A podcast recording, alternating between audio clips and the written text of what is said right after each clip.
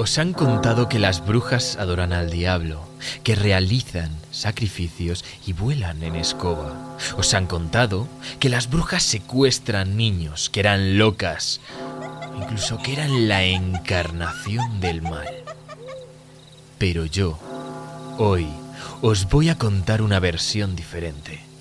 Nosotros os vamos a contar la verdad. Bienvenidos. Bienvenidos a un programa en el que contamos con la hija de una bruja real. O una aprendiz de bruja, una bruja iniciada. ¿Cómo, cómo lo dirías tú, Judith? Un aprendiz de bruja. Hmm.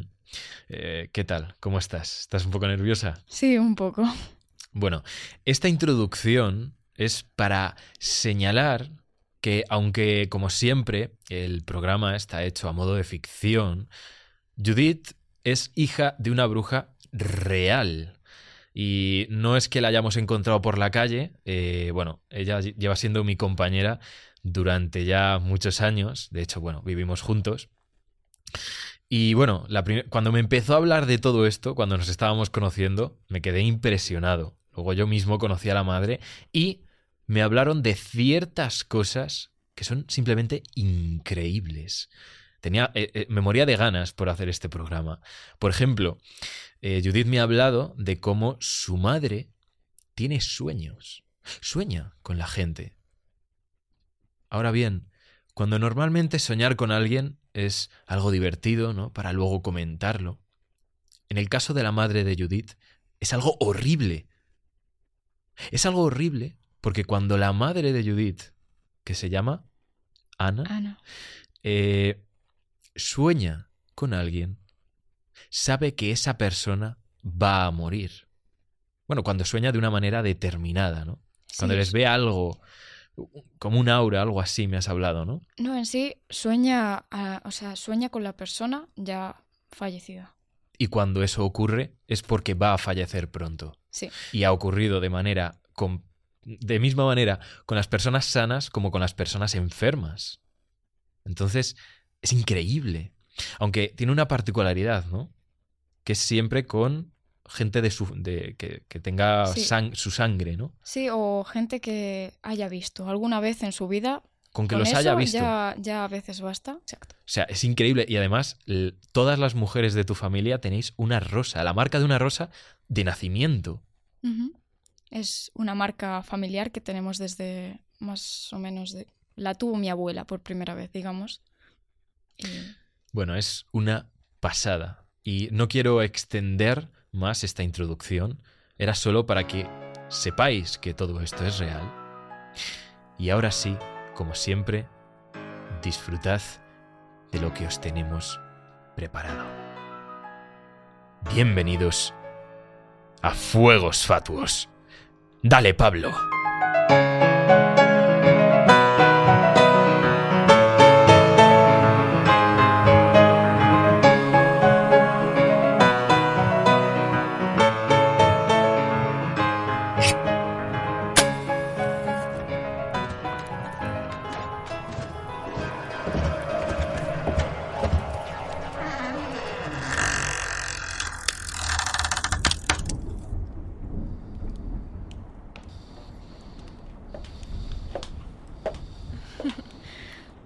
Insensatos, míralos, cómo duermen, qué paz, qué tranquilidad. Un hombre lobo, un cazador de bestias, da igual, al final todos sucumben ante nuestro poder.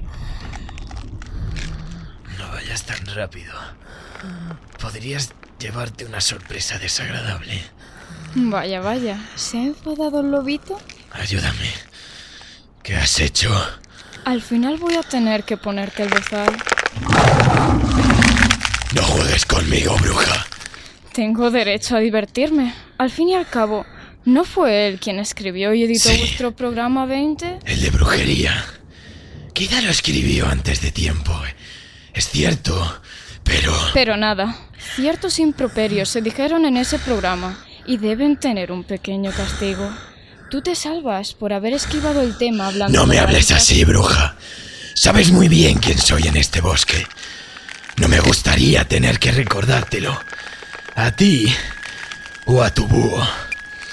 ¿Cuánto tardará en despertar? En diez minutos estará descansado. Mira, hablando del rey de Roma, justo acaba de llegar Cronos. Él le cuidará.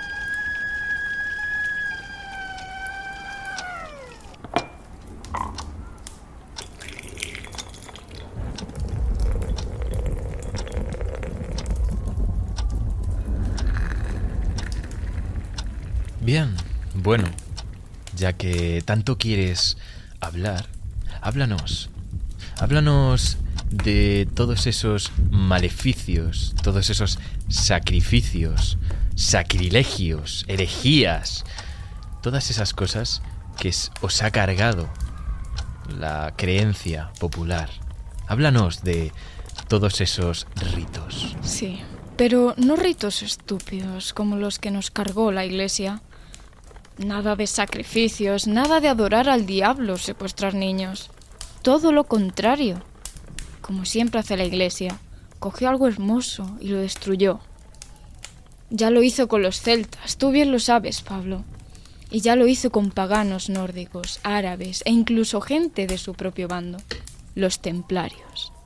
Sí, porque como os comentamos en eh, programas pasados, quien no conoce la masacre que hizo la iglesia a los templarios simplemente por encargo de un rey, de bueno, del rey de Francia. No solo eso, no solo dijeron estupideces a diestro y siniestro, sino que las brujas y los brujos teníamos tanto poder que para terminar con nosotros comenzaron a quemarnos vivos, como le pasó a Juana de Arco. La heroína francesa. Exacto.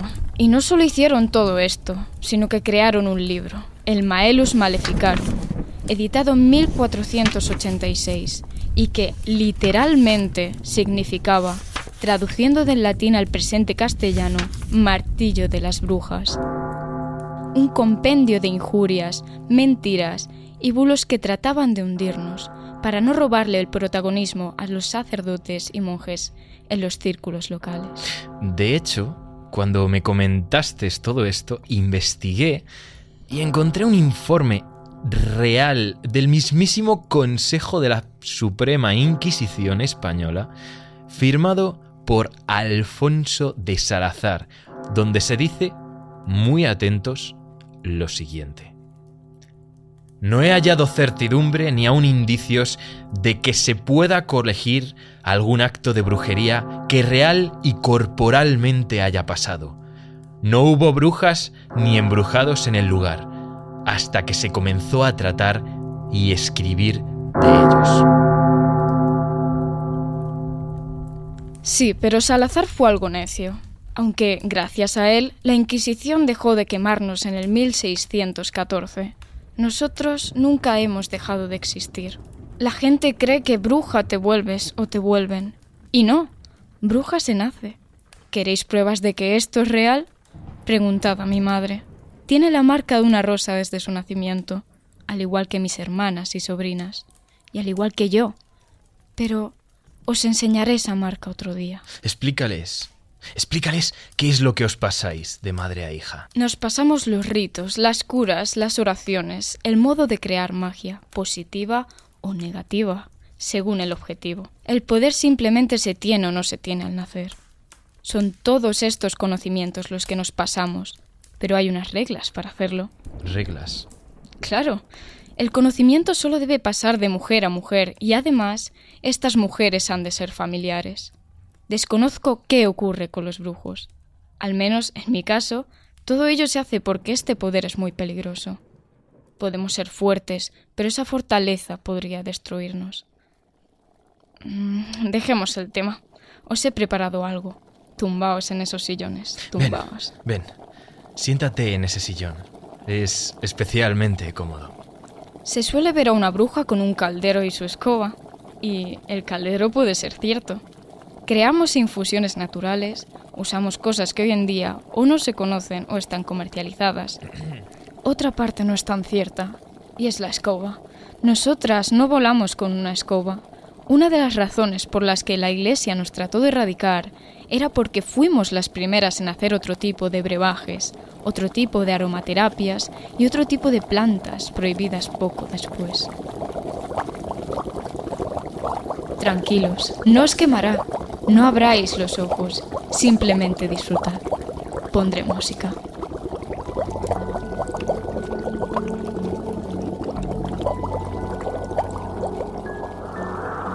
Preparaos, os voy a contar una historia que lleva durmiendo un sueño de siglos, pero que hoy tendrá que despertar para que cuando esto ocurra, nada vuelva a ser como antes.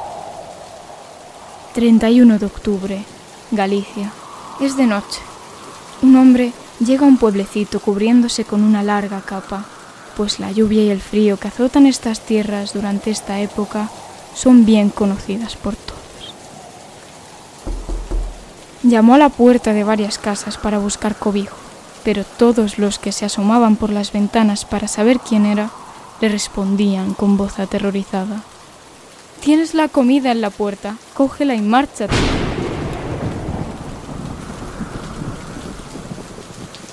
En medio de la fuerte tormenta pudo ver un farolillo tintinear a lo lejos, apoyado sobre el alféizar de lo que parecía ser la última casa de aquel pueblecito con las gotas corriendo por su cara y con la mano aguantando la gran capucha, consiguió llegar a esa casita.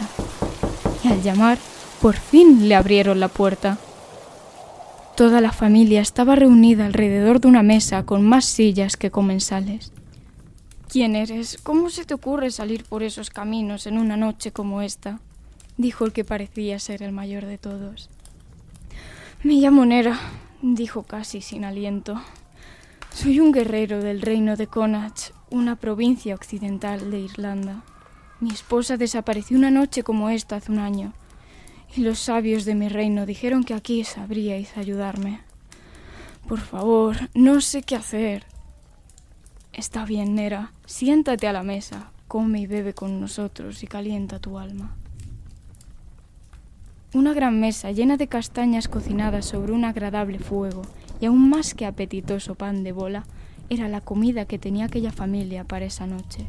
Una noche en la que Nera se sentía raro, notaba que algo pasaba, pero no sabía el qué.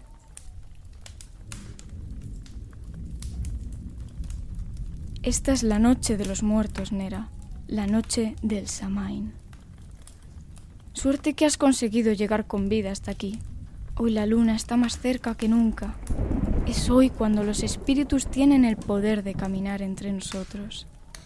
Pero cuando se abre el portal, no solo vienen nuestros ancestros, hijo mío. Todo tipo de seres sobrenaturales abandonan el mundo de los muertos y vagan por los caminos buscando almas a las que llevarse. Mouras que roban niños, la horcabella es capaz de matarte con la mirada. Incluso hay almas que son libres de deambular en procesión, quitando la vida de todo a su paso.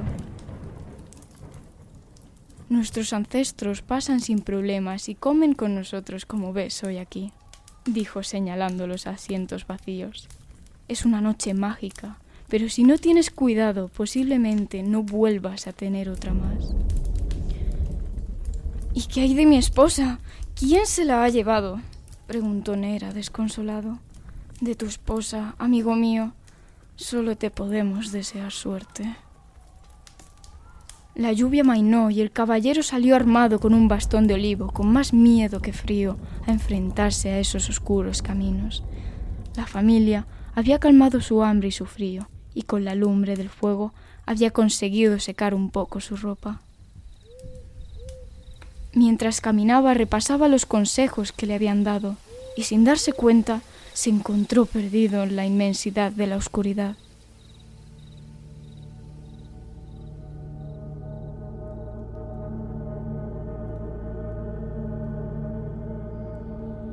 El caballero sintió el escalofrío de la muerte mientras sus palabras desaparecían en el eco de la noche.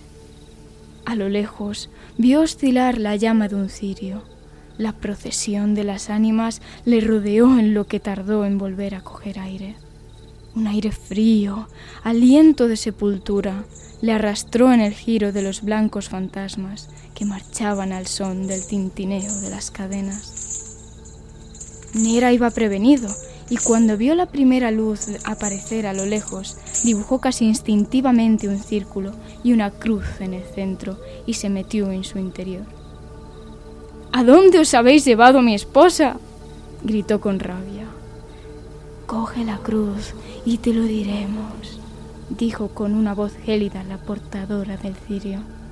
No voy a cogerla, no me vais a engañar. Exijo que me digáis dónde está mi mujer. El tintineo volvió a sonar porque las almas comenzaron a irse. Nera, temiendo estar perdiendo la oportunidad de reencontrarse con su esposa, salió de un impulso del círculo que le protegía y un fuerte aire helado le envolvió. A la muerte no se le engaña, caballero Nera. Esa frase quedó resonando entre los árboles durante mucho tiempo. La aventura de Nera no es una aventura con un final feliz. Nada en la noche de los muertos termina bien, tenedlo en cuenta. Y os preguntaréis, ¿Nera encontró a su esposa? Sí, la encontró, pero en el otro mundo.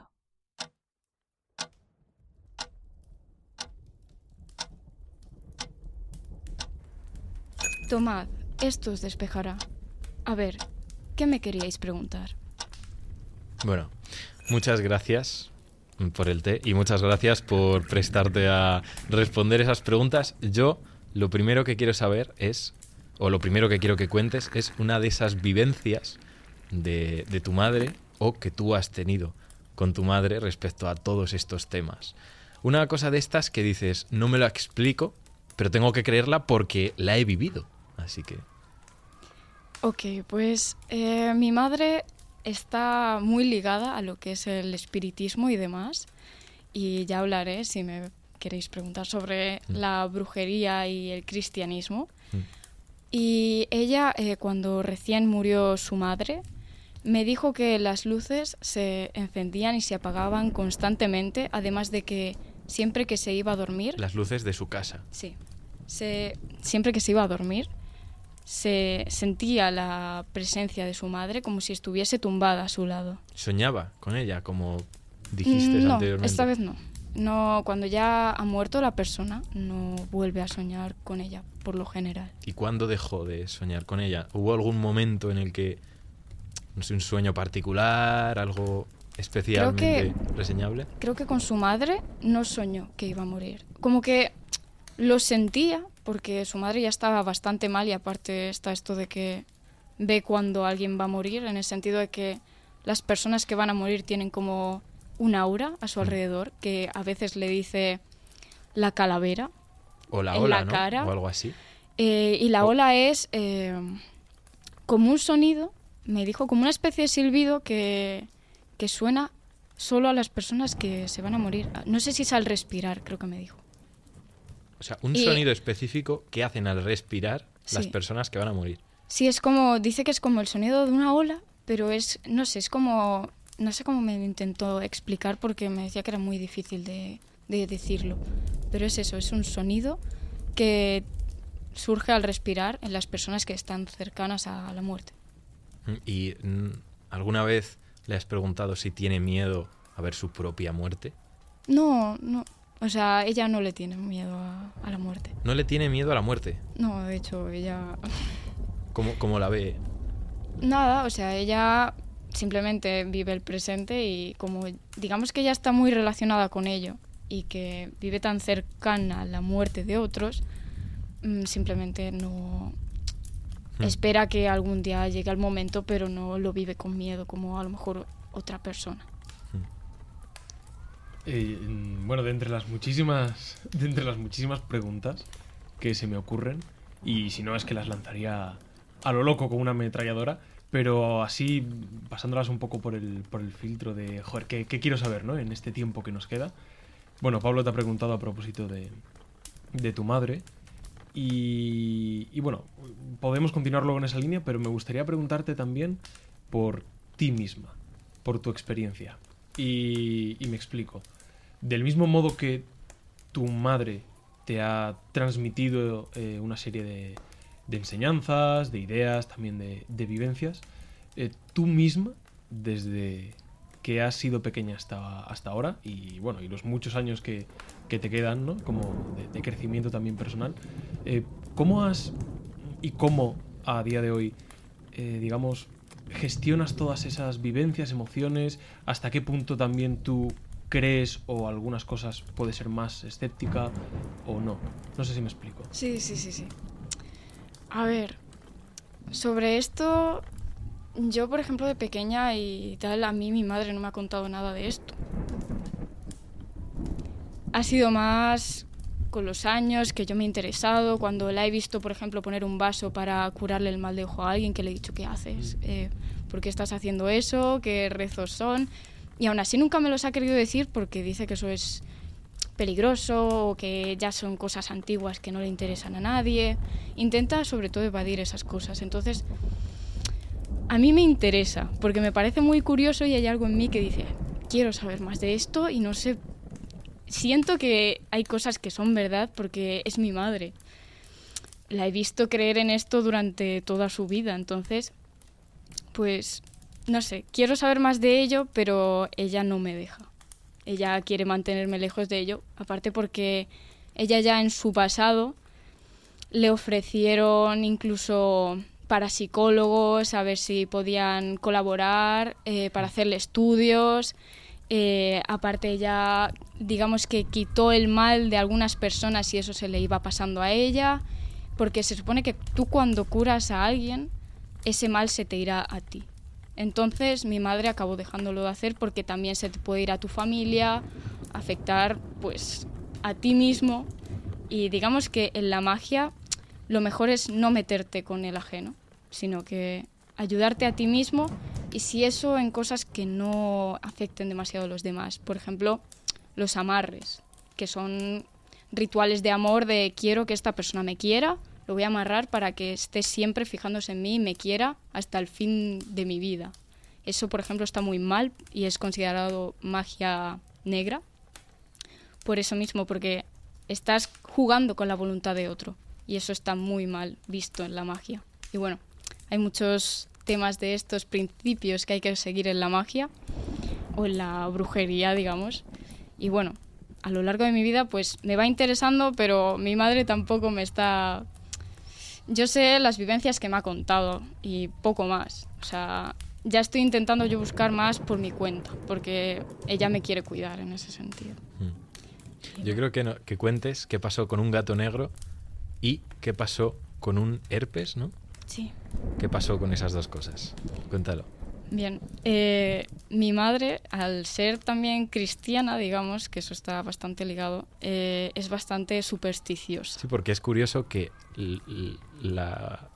cuando hace ritos o cuando hace rituales o cosas de estas, no las hace en una lengua extraña, las hace con oraciones cristianas, ¿no? Sí, o sea, todos los ritos que yo haya visto de mi madre han estado todos y de allegados de mi madre que sean personas mayores que han practicado la brujería, digamos, eh, han sido siempre ligados al cristianismo, o sea, rezos rezando a Dios, a Jesucristo y al cristianismo que, al cristianismo que conocemos. O sea que eso es curioso, no es una, hmm. una, especie de, no, algo deidad pagana, un culto. No, no, estamos hablando de algo que, que conocemos, ¿no? Hmm. Todos prácticamente. Aunque en teoría empezó de una manera la brujería y ahora es qué es ahora mismo la brujería. La brujería ahora mismo está más orientada al paganismo y pues digamos que tiene dios y diosa y en plan sol y luna. Eh, la brujería de hoy se centra más en los elementos, en cosas naturales, no en creencias como lo es las religiones. Eso está como más apartado porque digamos que actualmente no trae cosas buenas. Así que tu madre es una excepción. Bueno, más que excepciones, las personas que son más mayores, digamos ancianos, tal, ancianas, eh, se basan más en creencias, como las religiones, pero actualmente los jóvenes ya se están desprendiendo de Los jóvenes brujas y jóvenes brujos. Sí. vale, eh, vuelve a, lo del gato negro y, y, lo de la curandera que es que me, he ido yo por otros derroteros. eh, lo del gato negro es lo que iba diciendo, que mi madre era muy supersticiosa y mi madre tenía, cuando era pequeña, muchos gatos, tenía bastantes animales porque vivía, digamos, como una especie de granja. Entonces, eh, nació un gatito que era completamente negro y eso ya le daba mala espina. Pero no solo eso, sino que tenía una mirada muy penetrante en el sentido de mirada que tenía odio. Y cuando fue creciendo el gato, conforme pasaba el tiempo, empezaron desde ese momento en el que el gato estuvo en su casa a suceder cosas terribles, desde muertes, accidentes en su entorno familiar. De hecho, mm, dos de sus hermanos murieron en esa época y entonces ella decidió deshacerse del gato, pegándole un tiro. Y a partir de entonces. Hasta ese punto llegan las creencias. Y a partir de entonces dejaron de suceder desgracias. Sí, efectivamente. Que bueno, yo ya sabes que no creo mucho en estas yo en cosas. Eso tampoco. Pero eh, lo que me fascina es. Define cómo mira con odio un gato. Pues como mira con odio una persona. Con el, como en el ceño fruncido. ¿O es algo que le notas en los ojos? Es como, no sé si a lo mejor soy yo, pero tú notas cuando alguien te, te, da malas vibras, ¿sabes? En plan que dices, este me está transmitiendo mal rollito, no lo quiero cerca, o no sé. Que... Era, era, algo más como que tu madre, no algo tanto físico, que el gato guiña un ojo, no sino que más bien tu madre lo, lo notaba, no es, que lo viese, sino que ella lo sentía de alguna manera, ¿no? Es que también creo que me dijo que siempre le mantenía mucho la mirada y que era como que, no sé, era como un comportamiento que ya de por sí los gatos son raritos, pero que se quedaba fijamente mirando a las personas y decía que tenía odio en la mirada sin más. Es no sé, algo de sensaciones, de cada uno a lo mejor va a otra persona y dice, este gato es inofensivo también a lo mejor fue su gestión, por las creencias o, de verdad fue así. Y por otra parte, el tema de la curandera, ¿qué, es esto? Vale, eh, la curandera es una mujer de mi pueblo, Extremadura, en Extremadura vaya, eh, que realiza rezos, también basados en el cristianismo, que curan herpes. Que se dice que el herpes, eh, en el caso de mi madre, le salió en el costado eh, es una serpiente. Empieza por la cabeza y termina enrollándose en tu cuerpo y estrangulándote y matándote consiguiente, o sea, de, forma siguiente. Y con esos rezos, sin tener que curarse mi madre con medicación ni remedios médicos, acabó yéndose. Y bueno, mi madre le pidió que le diese esos rezos, pero esa mujer le dijo que solo se pasaban de familiar a familiar y de mujer a mujer. Eso, aunque esa mujer tenga un hijo varón, no se lo enseñará jamás. Y si se pierde, se perderá. Esto es interesante porque incluso yo tengo una experiencia con esto. Y es que, bueno, yo estaba en un equipo de fútbol y me hice un esguince. Total, que fui a un fisio, fui a otro, fui al médico y me dijeron que tenía que dejar de jugar al fútbol o me reventaba el tobillo del todo. Fui a una especie de curandero de mi pueblo. Y él me, bueno, me trató el tobillo, me dijo eh, que me aplicara agua con ciertas cosas, etcétera, y me curó el tobillo. Entonces, claro, en este punto, de hecho, bueno, Pablo es hijo de dos médicos, así que estamos hablando... Mi padre médico, mi madre enfermera. Estamos hablando con alguien que está en contacto con, con la medicina, que, que, además es alguien muy racional. Eh, todas estas cosas, a ti, por ejemplo, ¿qué te, ¿qué te parecen? A ver, sí es verdad que yo suelo ser muy racional, como norma general, pero tengo, o sea, soy de mente muy abierta luego, o sea, todo este tipo de cosas, o sea, me fascina el escuchar como alguien, y quiero, de verdad quiero insistir en esto, o sea, Judith, que está aquí con nosotros, no es alguien que nos hemos encontrado por la calle en plan, oye, tú no querrás ganarte 10 euros diciendo esto. O sea, no de verdad, o sea, en serio, es a súper amiga de Pablo, se conoce desde hace muchos años. Es una persona de total confianza que no está ganando absolutamente nada por estar aquí. Bueno, hmm. Pablo y yo perdemos dinero haciendo este programa. para, que, para, que, para que nos entendáis. Y viene con total sinceridad y a contar algo, no que otra persona le ha comentado que le sucedió, no, algo que a ella misma, o en este caso a, a su madre también, le ha sucedido. y me parece fascinante. Luego ya uno creerá, por ejemplo, el tema del gato, ¿no? Hombre, yo con este tipo de cosas pues soy más escéptico, ¿no? Creo que son más creencias personales o sensaciones que no están a lo mejor tanto ligadas con, con lo real físicamente. O sí, no lo sé, porque aquí ya entramos en un plano muy abstracto, donde esa, como digo yo, esa línea entre realidad o mito, creencia, eh, ya se, se, difumina, se difumina mucho más. Hmm. Pero tú, por ejemplo, Judith, en, en el supuesto, que, que no lo sé, pero en el supuesto de que un día tuvieses hijos, eh, ¿continuarías un poco con esa tradición oral de transmitirles este tipo o, o- o no? O igual que tu madre, mm, recortarías un poco determinadas cosas por esa, esa protección que antes has mencionado. Bueno, a ver, es que como yo no tengo en sí el don que tiene mi madre, como que yo no tengo esa magia, esos poderes, no tengo mucho que pasarles de malo, aunque les puedo enseñar y demás. Sí que quiero enseñarles eh, lo que ha sido su abuela, con mucho orgullo, y las creencias que haya tenido. Y siempre es importante conocer el pasado para entender el presente. Y aunque sea brujería, aunque sean supersticiones, aunque sea cristianismo, lo que sea, yo se lo enseñaría y algún rito mágico o lo que sea, pues a lo mejor sí que se lo enseño.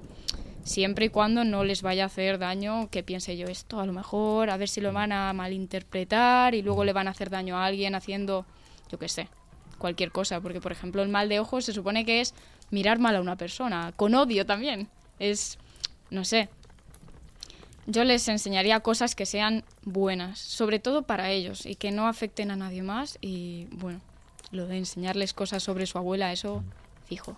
¿Hay, es, al- es mi madre. ¿Hay alguna de tus hermanas que tenga, entre comillas, el mismo poder que tu madre? No. O sea, Desgraciadamente. O sea, En teoría, mis todas tenéis son una supersticiosas y les ha enseñado a. A una de mis hermanas le ha enseñado a hacer lo del mal de ojo, los rezos que son. A mí, por ejemplo, no, porque soy muy joven, según ella. Para aprender estas cosas, quiere que sea más madura, porque, claro, con cosas como esta, aunque parezca tontería, no hay que jugar. Porque, no sé, a mi madre la han llamado diciéndole que si puede contactar con alguien, que le haga un exorcismo a alguien, porque que si se le gira la cabeza, que, que tiene el demonio dentro. O sea, hay Pero- cosas que yo las he escuchado y me he quedado como diciendo, pero que... pero pues, todas tenéis la rosa. sí, eso sí. O sea, digamos O sea, que, en teoría, hijas suyas... Todas podríais desarrollar esos poderes, esos de canalización de energías, por así decirlo. Puede ser, puede ser, puede ser. Yo siempre he pensado que a lo mejor es algo que tengas que despertar o que vaya despertando con el tiempo. Pero no sé, hay gente que directamente nace y ya lo tiene desde que es pequeño o que pasan los años y de repente a lo mejor es un fragmento de tu vida y luego desaparece. De hecho, escuché eh, una historia de una chica de un pueblo que desarrolló la capacidad esta de, no sé cómo se dice ahora mismo, que es de mover objetos y demás. Telequinesis. Sí, creo que Sí, era algo así, pero era sobre sí, era sobre quemar. O sea, miraba algo y sin querer lo quemaba.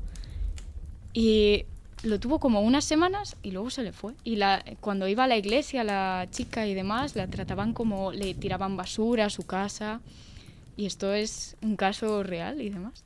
Mm. Bueno, hemos Y- hablado de creencias. eh, hemos hablado de que hay cosas que crees, cre- cosas que no.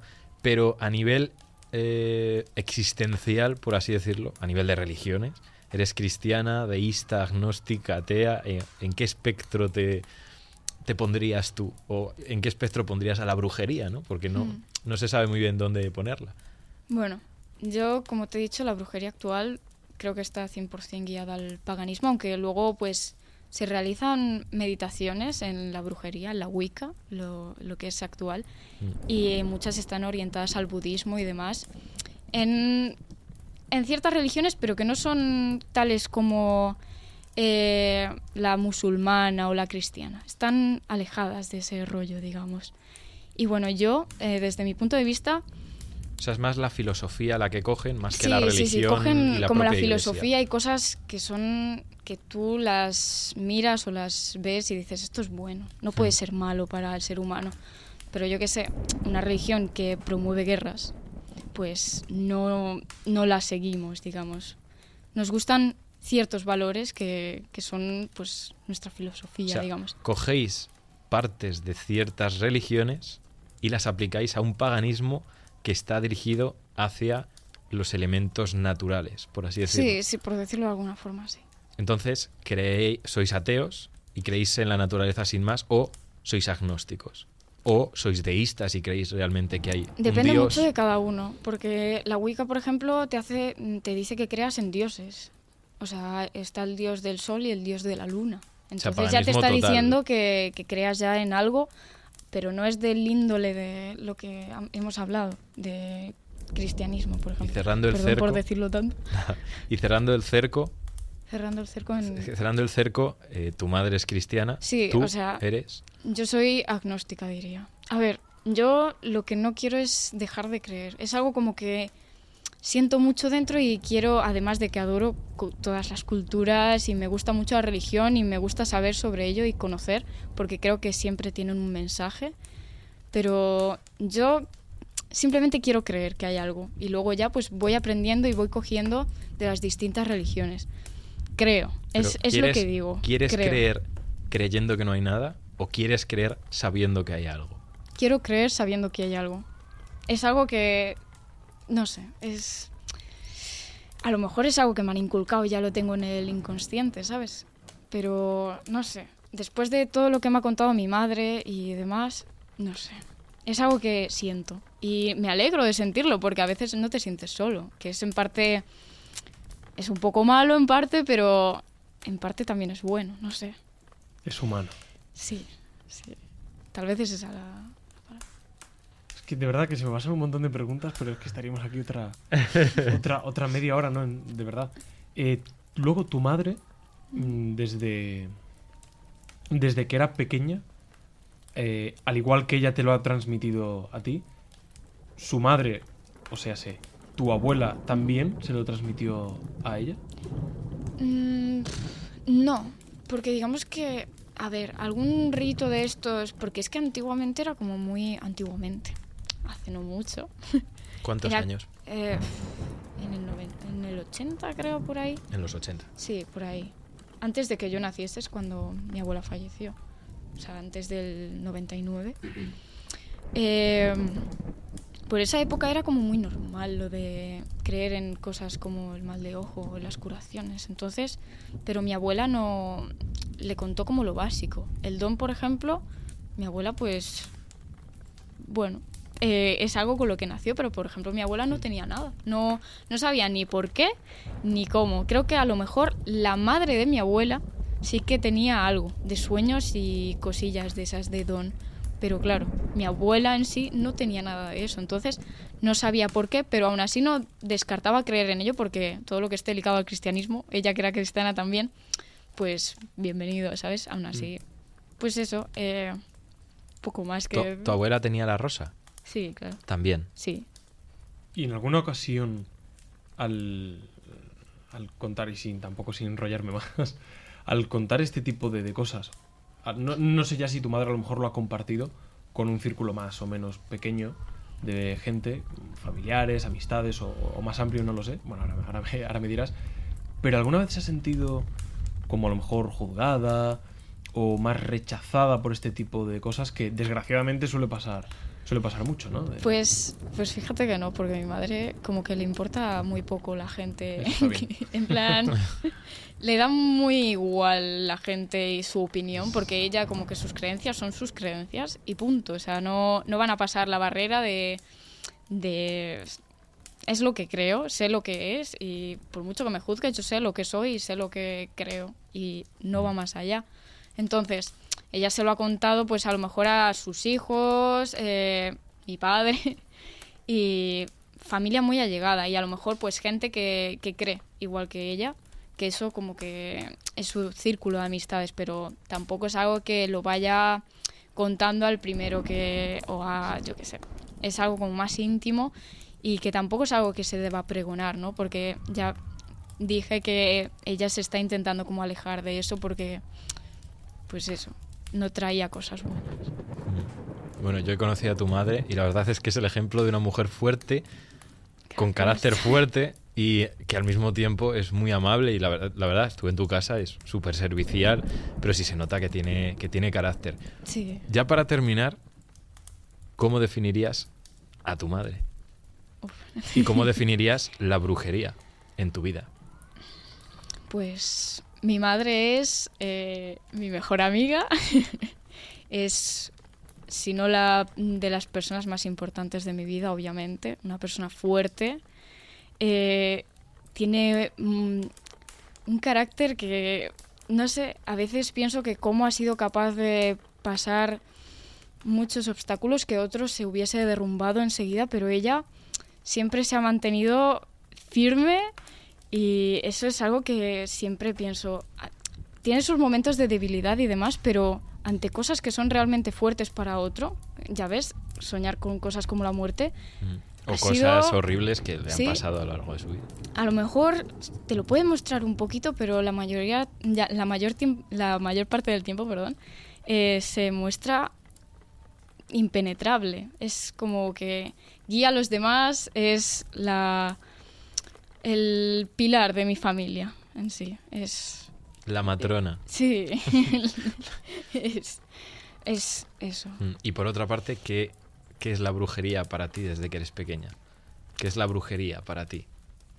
es eh, sobre todo algo que me trae como mucho aprecio porque cada vez que pienso en ello pienso en mi madre y entonces es como alegría para mí, amor. Y creo que es algo, no sé, que no quiero abandonar nunca mi vida y que me hace sentir, no sé cómo decirlo, eh, mucho aprecio por la naturaleza, por, por la vida en sí y creo que es una forma muy distinta de ver las cosas que te hace creer en cosas distintas de lo común y no sé, te hace ver el mundo de una forma maravillosa, a mi parecer, y no descabellada como pueden pensar otros. Yo simplemente añadir eh, gracias, Judith, Gracias por, a ti. por estar. No, no, de verdad, gracias por estar hoy aquí, por hablar de, de esta manera tan, tan abierta, tan fantástica, agradable y sobre todo con temas que pues, no siempre son fáciles de, de transmitir o a, a lo mejor dan un poco de, de respeto, de, Mm. de rechazo. No contigo, pero sí a lo mejor con, con la gente alrededor. Y me parece también algo muy, muy valiente. Por eso, gracias de, de corazón. A de, vosotros. de gra- de Pablo ya lo sabes que, por Mm. supuesto, de mí ya lo sabes que sí. Y de Fuegos Fatuos. Además, de una manera tan sincera, tan franca y sin poner tampoco ningún límite de. Pues, por ejemplo, lo del gato, ¿no? Que mucha gente diría, no, no, mejor no lo cuento, que la gente va a pensar mal. O lo del cristianismo, que igual hiero a gente. Que, bueno, por supuesto, eh, cuando hemos hablado de religiones, no hemos querido eh, hablar mal de, de- de- de nadie. De hecho, bueno, tanto Pablo como yo tenemos muchos familiares cristianos. Y algún día contaré, porque incluso yo tengo algo con el cristianismo que, que, bueno, que me cambió la vida.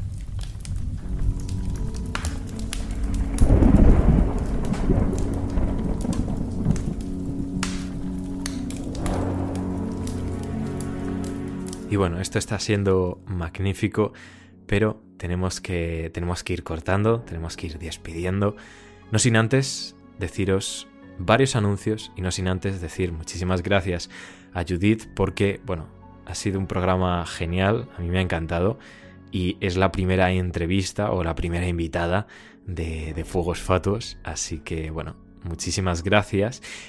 Pero, pero, si os ha gustado lo que ella ha dicho, uno de los anuncios que tenemos que haceros es que ella va a empezar su propio podcast hablando de todas estas cosas, de medicinas antiguas, eh, de, bueno, antiguos remedios, de antiguas culturas, de paganismo, wicca, brujería, de todas estas cosas.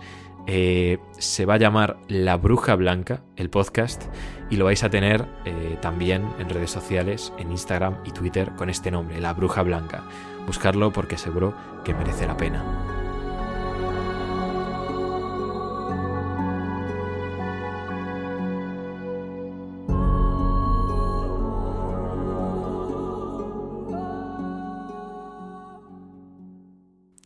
Segundo lugar, tenemos el podcast de mi amigo Pablo Díaz, Papá no quiere ser médico, que bueno, eh, mejor explícalo, explícalo tú. Háblanos un poco Sí, de... bueno, de manera muy, muy breve.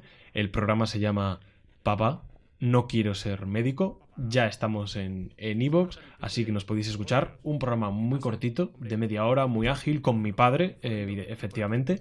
Él es médico y yo hago, bueno, un poco de, de mediador, de conductor. Y hablamos, pues bueno, de, experiencias de, de mi padre en la consulta a lo largo de, de estos 30, 30 y pico años, anécdotas, un poco también de nutrición, historia de la medicina, pero de manera muy fresca, muy ágil, breve, que Mm. sea fácil de, de escuchar, divertido y, y bueno, y esperemos que sean dos, tres, cuatro, cinco, seis y muchos programas más.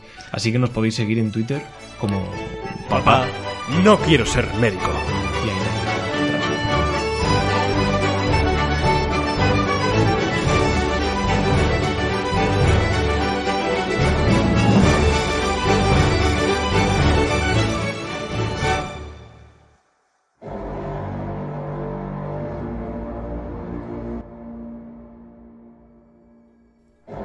Y bueno, por, por último me toca a mí, le toca a, a un servidor y de manera muy muy breve, de veras, quiero recomendaros mi podcast.